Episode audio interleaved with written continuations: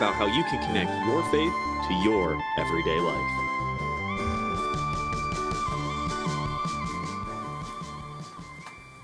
Details, details, details. Welcome back. Today we're going to be talking about God caring about the details. If you've ever tried to read the whole Bible in a, a straight Genesis through Revelation, you may have run into this very fun book early on called Leviticus. And it very well might have put you to sleep or turned you away from 100% completion. It's the book of the law. And there's a lot of details on how to live within that book. And it's not the only place that describes how we should live, but it is a very, like, that is the sole reason for the book. That's what it describes. And oftentimes, people, when they start to try to read it, they start to wonder these things are really all that important. Does God really care about all these little things? Ben, what do you think?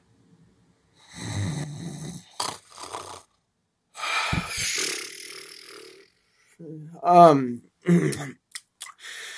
yeah, I fall asleep during Leviticus too. I'm just gonna start by confessing that as a as a pastor, um, man, it's a hard read. That's the first thing that I think.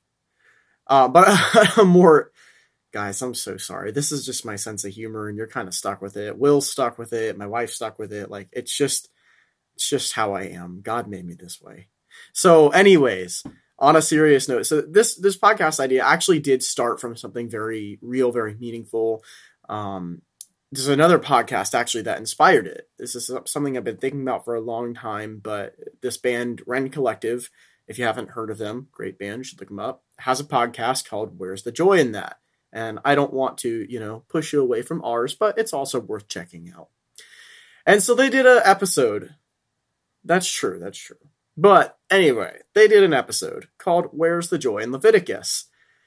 and they they brought up about first of all, I one of the most accurate lines in the world was that Leviticus has ended more cover to cover Bible readings than any other book in history, and I think that they are absolutely right about that. But they brought up a really good question.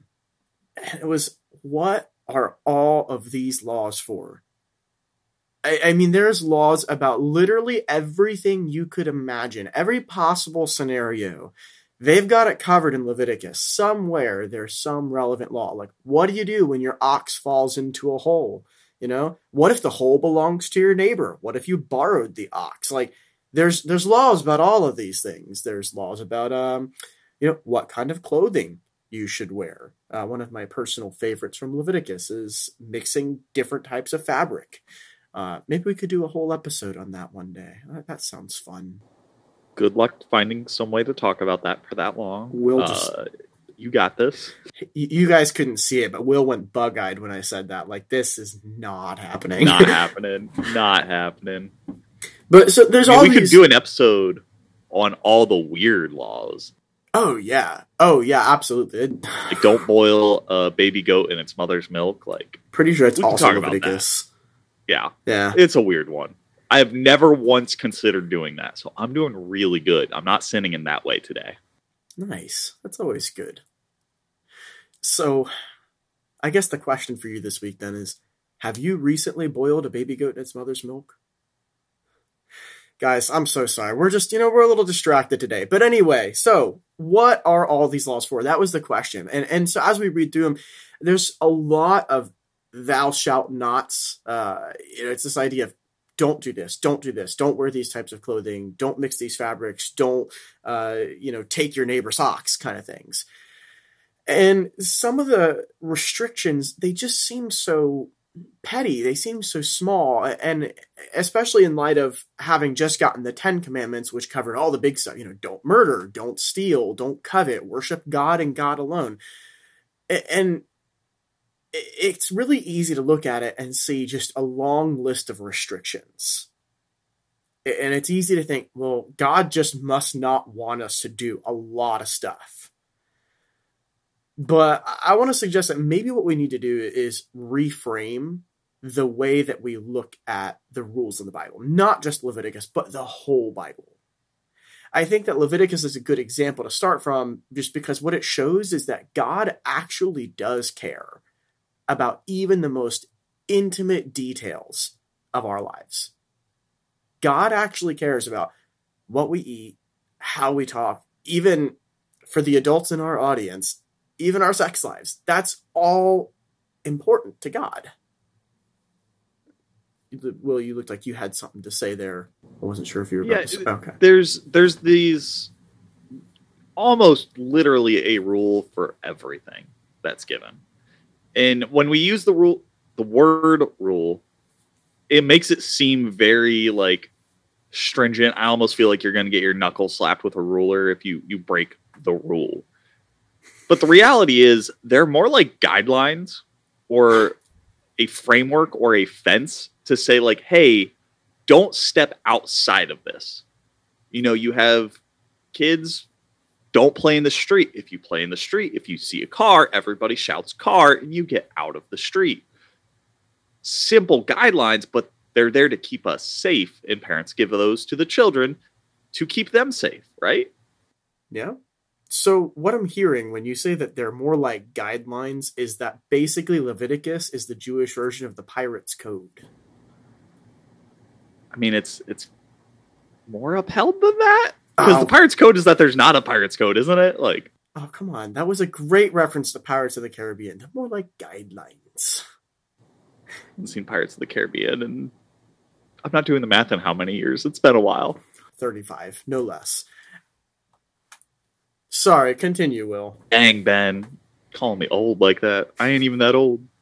Uh, yeah, so so when we start to look at it a little differently, we start to realize like these rules, these guidelines, this it's supposed to act as a fence or a, a barrier for us. And God's like, you can go on the other side. That's called sin. It's not how you're supposed to work. You can jump over it though. That's you're allowed to, I guess. Like go for it. But you jump over and then you're all of a sudden like, oh man, I'm hurting. This sucks. This isn't good. Well, yeah, God God designated the safe area for life, and there is plenty to do within the safe area, but he has ways that are designed for us to do things.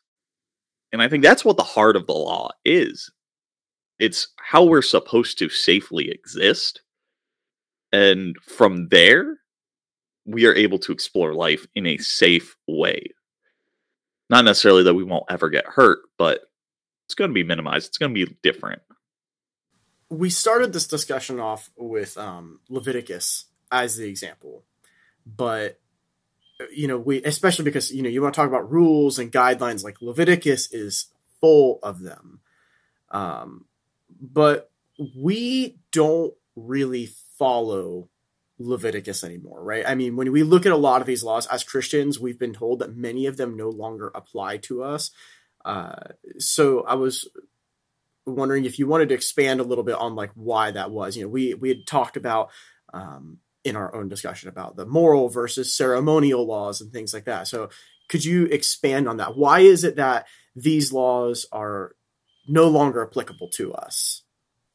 Right. So we when we approach Leviticus, we need to understand it in its context as part of the Torah. It was part of the, the holy book of Israel, supposed to give them guidance on who they were supposed to be to be a light unto the nations.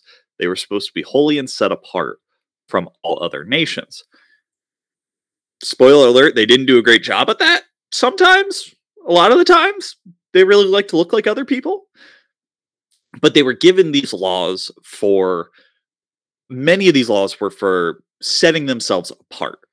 Talking about like not mixing your type of, of fabrics, like those kinds of things were to set them apart from the other nations. And in there's a ton of stuff specifically for how to do ceremonies. I think the first three or four chapters of Leviticus is how to do your sacrifices. Ceremonial law, not really applicable to us. But there's this other half of the law, which is the moral law. And that's what we look at with like the Ten Commandments. We look at a lot of those like expansions upon the Ten Commandments because realistically, most of the Ten Commandments are covering the majority of bases. And yeah, there's there's you know if the ox falls in my friend's well, can I get it? You know, there's there's the details to it, sure, but there's a lot of just expansion upon those ten. But these moral laws are still what we're supposed to be living under, because those are the the framework that keeps us safe and away from sin. And I mean, the law helps us understand what is sin in the first place. Without the law, we don't know what's wrong. I mean, we do, but you know, if the ox is in my neighbor's well, is it wrong to go grab it? I don't know. The law helps us understand that. Oh, what important issues that the law clarifies for us. So, and uh, I think part of it is uh, I just want to reference it. If you're looking through Leviticus and you're having a hard time really separating those out, or maybe you've like read through it and you're like, wow, God is superimposing on all of these things. Like, this is ridiculous. There's a book by Paul Copan called Is God a Moral Monster? And it really helps break down within the actual like historical setting kind of what's going on here and how the law was given in almost like a legislative way that would fit within the context of the ancient times. So I, would recommend that if that's something that you have struggled with at some point, it's a great read. Unfortunately, I don't own a copy of my own. I need to get a copy. I borrowed somebody's when I read it. All right. So, uh, first of all, definitely check it out. It's now on my list. So Thanks, Will, for giving me another book to read. Um, the list never ends. It really doesn't. It just keeps getting longer, and you never really check any off. But so the question then uh, follows from all of this is so we've got these different types of laws and some of them still apply to us there's these these moral laws that do apply but there's so many of them that seem like they don't apply to us anymore that we're not held under and so the, the question that I was left with is, well, then does God still care about all the little details? Since there, there were so many laws that were about the details, that were about what we eat, about uh, who or what we have relationships with, um, you know, the things, uh, laws about the kind of language we use. Since many of them no longer apply, does God still care? And so my first response to that is yes, but in a very different way than he did before. Uh, you know, so I think about what you were just talking about was the idea of being set apart and about purity and things like that. And that was the priority for the Jewish people was that they remain set apart because that was how they were carrying the word of God. But I think the priorities kind of changed after Jesus. After Jesus came, it wasn't just about uh, preserving the Word of God. It wasn't about um, you know preserving the the holy way, but about bringing heaven down to earth. And so those little things, the things about like oh how we eat, what we wear, all of those things, they still matter. Uh, in the New Testament, for example, we don't really see prohibitions on food. In fact, Jesus actually lifted the prohibitions on food. Uh, Peter had the, the vision of all the unclean foods, and he's like, Lord, I can't eat any of this stuff. I've never had anything unclean in my life. And Jesus tells him what God has called unclean, let or what God has called clean, let no man call unclean. And he commanded Peter to arise, kill, and eat. Uh, the hunter's favorite Bible verse. Um, but even though he lifted some of the prohibitions on what we could eat, he still cares about the food that we eat. For example, gluttony is still a sin. You know, there are still rules about the food that we eat because God still cares about those details. Uh, you know, there's a lot of language in the Old Testament about what sorts of words to use in worship, what sorts of words to use in different ceremonies and rituals. And maybe those things have been lifted. Maybe we don't need to ascribe to those as much. But in the New Testament, we are told to not have any coarse or filthy language come from our mouth. We're told to avoid certain types of jokes. We're, we're told not to speak critically to others, but instead to speak life into the world. And so again, we see even though the language has changed, God still cares about these little details, about what we say, about what we eat, about how we dress. I mean, heck, even we're told uh, not to dress distractingly in church, you know, because it's like we the church isn't supposed to be about us. So God cares even about these little things. Um, and then Jesus also specifically talks a lot about what it looks like to live these laws out about the food, about the sex and relationships, about the language. Um, Will, I think you had something to say a little bit about the the Sermon on the Mount. There, I that's kind of a you know just a little part of the gospel, a little part of Jesus's teachings, and uh, Matthew chapter five through seven is probably my favorite section in Matthew because you really have Jesus sitting down talking about like the ethics of the kingdom. How is the kingdom supposed to work? Because he's he's sitting there and he's like, "Look, you have heard it said." in whether he is taking a Old Testament teaching exactly word for word, or there was this other book called the Tanakh, which was more or less it was a, a almost like a commentary, like how do we actually live out these Old Testament laws? Still concerned, how do we live it out? That it's very good to be on their mind. However, Jesus comes to him and is like, look, you've heard it said, like, you do it this way, but actually, you're missing the point here because you're trying to follow the letter of the law, and not the heart of the law. And this whole section, he's talking about this this approach to how we're supposed to live. I mean, if you so much as look lustfully upon somebody, you have sinned. And then he doesn't even mess around when he's talking about how do we solve these things. He's like, if your eye causes you to sin, pluck it out. If your hand causes you to sin, chop it off. Jesus is still pretty intense about these things. And I don't think that we can approach Jesus in who he is, especially looking at that and say he doesn't care about how we live. He's pretty straightforward with like even your thoughts are important. Yeah, for for sure. He does not mince words and and I think that's a big part not not think I know that's a big part of you know what upset so many people about Jesus and, and his ministry is that he said, all of these things matter. You know, the world may tell you, look but don't touch, but I tell you, don't even look. You know, the world may tell you, it's okay to be angry, just don't hurt the guy. But I say, being angry at your brother in your in your heart is like murdering him in your heart. You know, and so there's there's just so much that he's saying like all these little things that you are overlooking they matter to me, they matter to God, and they're important for you too. And, and so uh, I think we've kind of really, we've really hammered in this point. Like the details matter. They mattered in the Old Testament, they matter in the New Testament, they matter to Jesus, they matter to Paul, they matter to God. Like it's very clear I just listed Paul along with Jesus and God, and I just want to be clear. I'm not trying to blaspheme here. I'm you just saying, man, Paul up. no, no, no, no, no, no. That's not to the seventh heaven or whatever. But no, but what I what I meant by that is that like you know Paul wrote most of the New Testament, so it's like it's very clear in the writings of Paul that these things matter to Jesus. They matter to God. All the little stuff matters. That like we've we've hammered that in. But the question that still remains is why? Why does God care about little things? And I think it's a question that's been asked a lot of the church. Um, you know, people will say, why does God care who I have a relationship with? Why does that matter to him?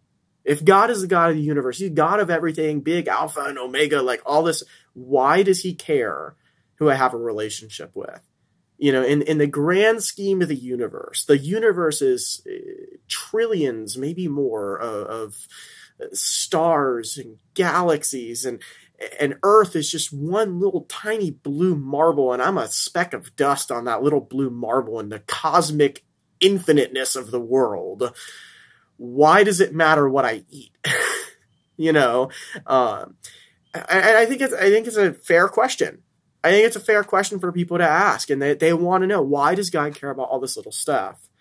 Um, and, and unfortunately, I think a, I think a lot of the answer that people get is just well because if you do this, you're going to go to hell. That's why it should matter to you. And Will's over there laughing because he knows he's heard it before. Um, but I, I'm laughing. I saw a meme the other day that was. Uh, uh, if I can find it again, we'll we'll post it with the episode. But it was the the guy that's like two things that are the same thing, but he's like, we're not the same, and he's like, you worship Jesus to not go to hell.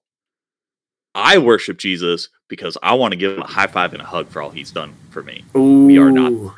Amen. Amen. Yeah, just the way you described it made me yeah. think of that. Well, so like, oh, sorry. the the quickest answer to that question, this why, why does God care? He loves you. He created you, and he knows what's best for you because, like, he created you. It's almost like he has uh, some great insight on humanity and knows what's good for us, what's bad for us, and can easily tell us, hey, that's not good for you. And we, like, anybody who has kids can say, like, just because you tell a kid it's not good for them, they still want to do it. We like the thing. We do. But God does legitimately care. He cares about the details because he loves you and he wants to see the best for you. He wants you to live out the best possible life. And best might be a bit of perspective because I'm sure there are people out there that think the best possible life means lots of money, means lots of power. That's not what God's heart is after. God's best possible life is love and joy and peace and it's a wonderful thing.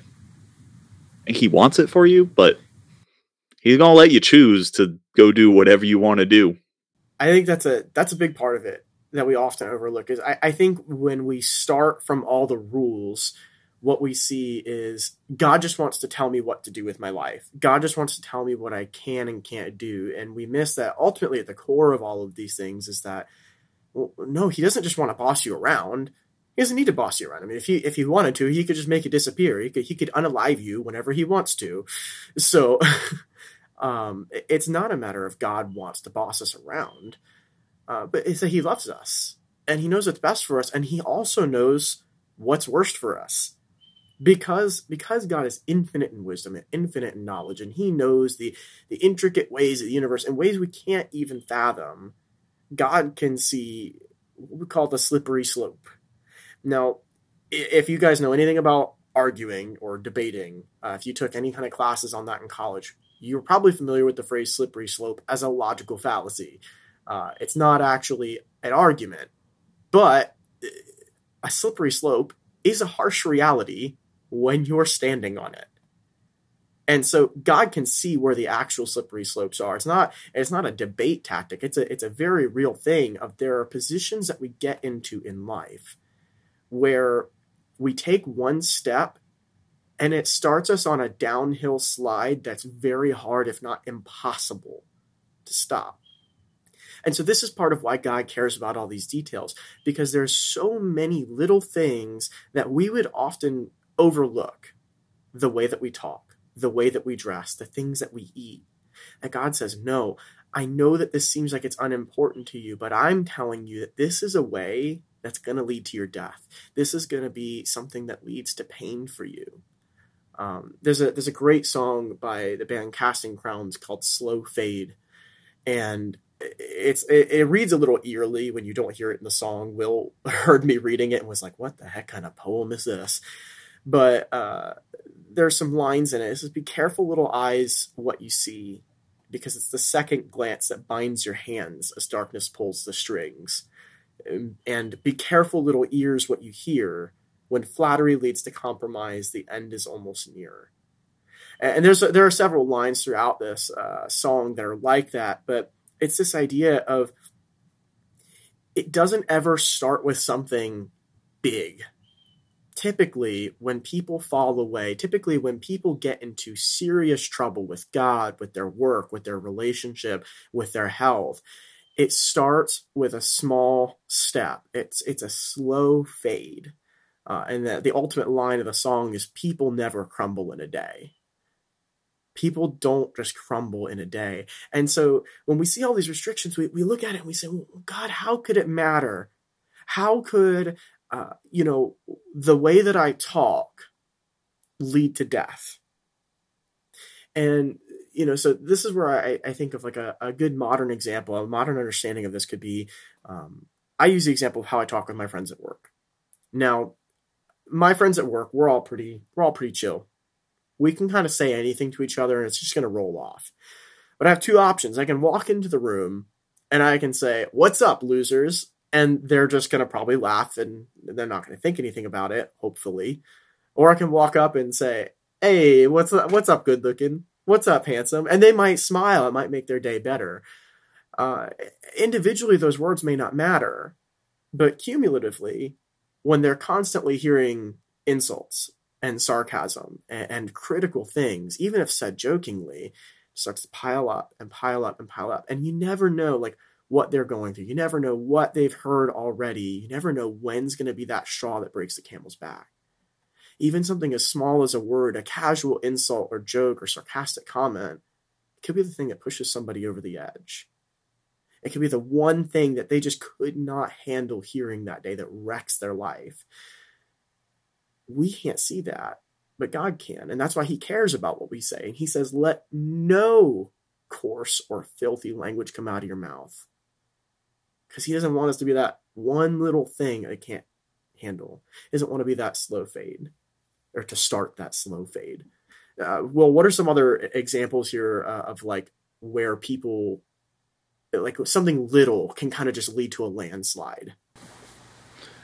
I mean, a lot of it comes down to, you know, we we talked about this a couple weeks ago where like what you're saying what you're talking about will eventually like fill up your heart come out and you know i i personally look at the example of like crude jokes and language like profanity you know the, the reality is if somebody one time subs their toe screams out profanity uh, one i'll laugh because i think profanity is hilarious when people are just like Dang, ah! that's messed up I'm sorry. It, it's what I do. I'm really bad about people that are in pain. I'm sorry.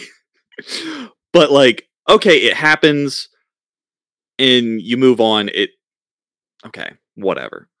But when it becomes like a normal thing and people are saying it every I'm like, whoa. You know, it started with stubbing your toe, and like I I get that. You got caught off guard. You got caught out. Like you said something you should but now you're you're talking about it in regular language that's a, a very quick thing that happens and like i don't want to be around that because i don't want that to get into me for me to then be saying it i think an, another big one is um physical health where you know we forget sometimes as christians like we actually are commanded to take care of our bodies uh, we're supposed to be good stewards of creation and uh, surprise surprise your body is an act of creation it is part of creation we're supposed to take care of it but you know, you watch shows like the I think what was it, My Six Hundred Pound Life, something like that. Something like that. There's yeah. a couple of those out there. There's a lot of shows out there like that. Those people didn't just wake up one day and they're 600 pounds and literally can't move. It starts with, you know, I'm just going to eat fast food today because I just really need a double bacon cheeseburger. And then, you know, it's it's little choices that just keep piling up. You know, maybe I really want that triple cheese mac and cheese right now because I'm a little down in the dumps. I think I'm going to have four servings of ice cream tonight because I had a rough day. And then one day, you got heart failure, you're having a stroke, you're having all sorts of health problems. And it it's not that, you know, one bowl of ice cream is going to just make your life fall apart. But that's why God cares about things like gluttony. It seems like such a, a small thing, right? Why would God care what I eat? Why does God care what I put in my body? But the reason he tells us, well, don't be a glutton is because it's going to hurt us. It's going to hurt us. And, and as a, as a loving father, he doesn't want us to hurt ourselves. He doesn't want us to, to be unhealthy. And more importantly than that, what he does want is for us to experience the blessing of being healthy. When we choose not to live that way, we also get to experience the blessings of God. We get to experience life in a fuller way because we're not living unhealthily because we're not living in a way that leads to death. Uh, I think of Paul. I think it's Paul that said the wages of sin is death. Um, I don't remember exactly where that came from in the Bible, but is it Romans? Yeah, the wages of sin is death. It's, physically, sometimes that literally it, it is the wages of sin is physical death. Sometimes it's an emotional death. Sometimes it, it's uh, language that can lead to, or content that can lead to depression and anxiety. Sometimes it's a, a spiritual death. It can just lead us away from God. Um, but again, it's just those little things. Uh, I, I, had one more, but I kind of wanted to save it for the last. So, Will, do you have anything else about you know other examples of this where the little things kind of lead to the crumble? Know, I I think it really does go back to just little things in general. You know, there are so many laws out there, and and it can seem very overwhelming to look at and be like, how the heck do I live that? Heck, it's it's hard enough just to look through scriptures and I know this is a challenge that I have taken on, uh, and I know many pastors that have done it as well. That are like when I am preaching on a text, my goal is to live out this text as best I can for the week beforehand. Some weeks that's really easy because it's don't boil a baby goat in its mother's milk. You're like, I got this in the bag. It's easy. Sometimes you're preaching on Lamentations and it's a lament. It's sad and trying to live that out. Sometimes it's the Sermon on the Mount, where it says, don't even think about somebody lustfully. If you look at them lustfully, and then all of a sudden, like you bring these things to the forefront of your mind, you're thinking about them, whatever it is within scripture, and you start to pay attention to it in your own life. And then you'll quickly realize, like, man, this is applicable. This does affect my everyday life. This is what's going into my heart and my soul. And this is what's eventually going to come out.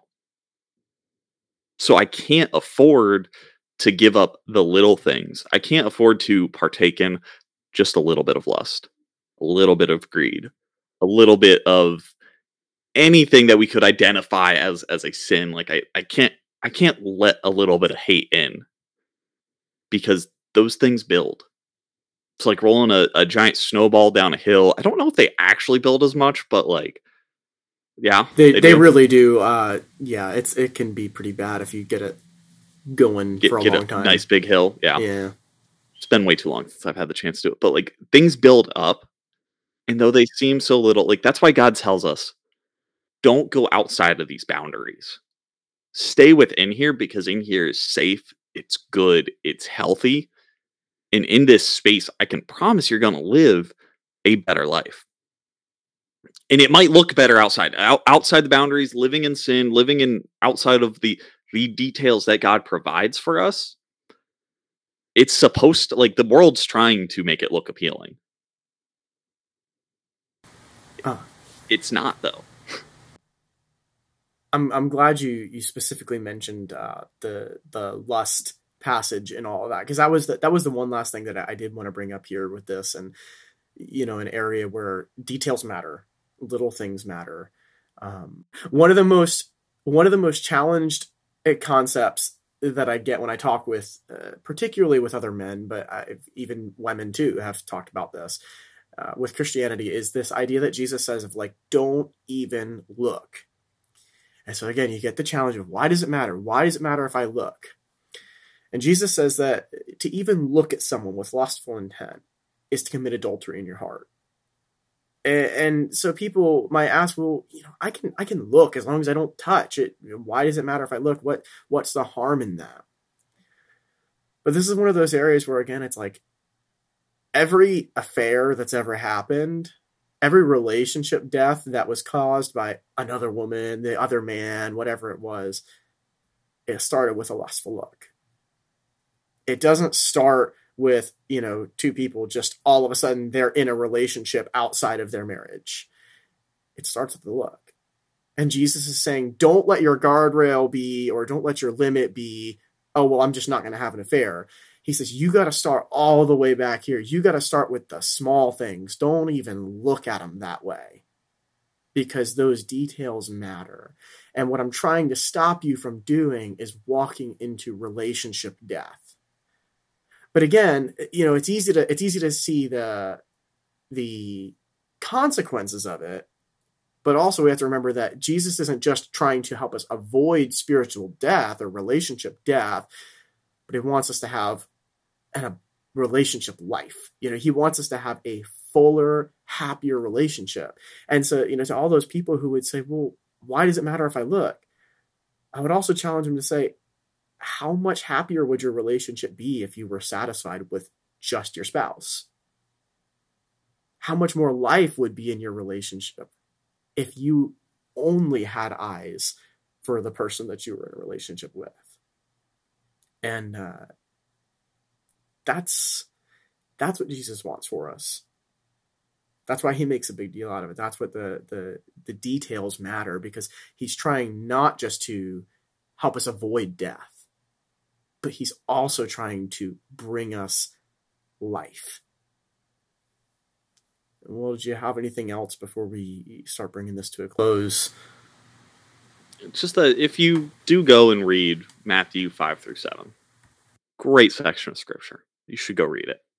As soon as this is done, pick it up, go read. Or if you're in the car, put it on audio Bible, read it. We often look at things at their outward appearance. We look at actions and be like, yeah, that's that's wrong. That's the sin. But in that section, Jesus points that sin back to our heart. You even think about it. You even look at somebody like that. You're already committing the sin you're already stepping outside of the boundaries that are healthy for you. And so the challenge is to know ourselves and know that what's going on inside is just as important as what's going on outside because what's going on inside is what's going to eventually take place outside. You continue to look lustfully, you might end up doing something that you know you shouldn't. And we'll all look at it from the outside being like, wow, you did the thing. But that thing didn't happen out of nowhere. You look at somebody with malice and hate, and then maybe you end up hurting them. Eh, most people don't just randomly hurt people out of no- nowhere, it builds up. Jesus is concerned with the heart. And that's where we need to be careful of our boundaries. That's where we're supposed to be building them. Yeah, so uh, as you think through this, as you think through all the, the details that Scripture calls our attention to, uh, I want to encourage you to not view Scripture and, and especially, you know, books like Leviticus, stuff like the Sermon on the Mount, the Ten Commandments, don't look at them as a list of restrictions. Don't look at them as just a list of rules.